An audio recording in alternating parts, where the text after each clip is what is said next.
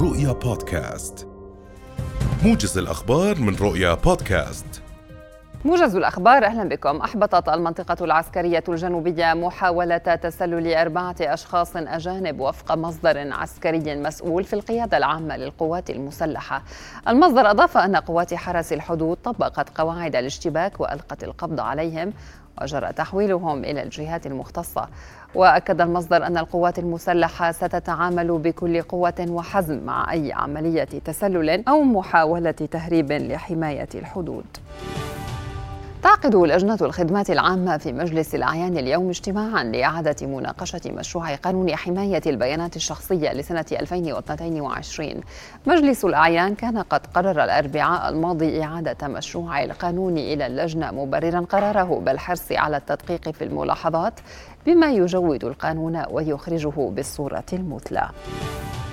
دعت جامعة البلقاء التطبيقية جميع الطلبة الذين تقدموا بطلبات لوحدة تنسيق القبول الموحد الشهادة الجامعية المتوسطة والذين لم يتقدموا لغاية هذه اللحظة والذين يرغبون بدراسة تخصصات لم تكن مطروحة على قائمة التنسيق الموحد دعتهم إلى الدخول إلى بوابة التنسيق الموحد لمراجعة طلباتهم حيث تمت إضافة عدد من التخصصات التقنية المطلوبة لسوق العمل.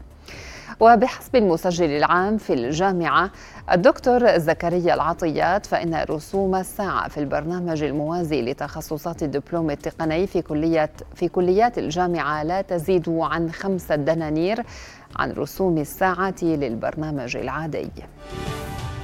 قال أمين عام اتحاد المزارعين محمود العوران إن الموجة الحارة التي شهدتها المملكة أثرت على القطاع الزراعي بشقيه النباتي والحيواني. العوران أضاف عبر شاشة رؤيا اليوم أن الأيام الأولى من الموجة الحارة شهدت فائضا في الإنتاج ما أدى إلى النضوج المبكر مبينا أن ذلك سبب في ارتفاع أسعار بعض أصناف الخضار لاحقا نتيجة تأخر عملية الإزهار وانخفاض الكميات الواردة إلى السوق المركزي.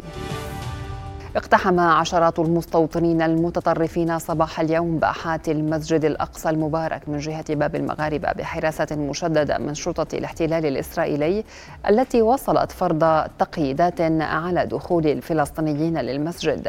ونشرت شرطة الاحتلال منذ الصباح عناصرها ووحداتها الخاصة في ساحات الأقصى وعند أبوابه لتأمين الحماية الكاملة لاقتحامات المستوطنين. قتل ثلاثة عناصر من قوات المارينز في حادث تحطم طائرة عسكرية في جزيرة أسترالية قبالة سواحل البر الرئيسي شمالي البلاد وفق ما أفاد مصدر عسكري أمريكي اليوم المسؤول في مشاة البحرية قال في بيان إن الطائرة كان على متنها ما مجموعه 23 عنصرا. تأكد مقتل ثلاثة منهم. في حين تم نقل خمسة آخرين إلى المستشفى في حالة خطرة.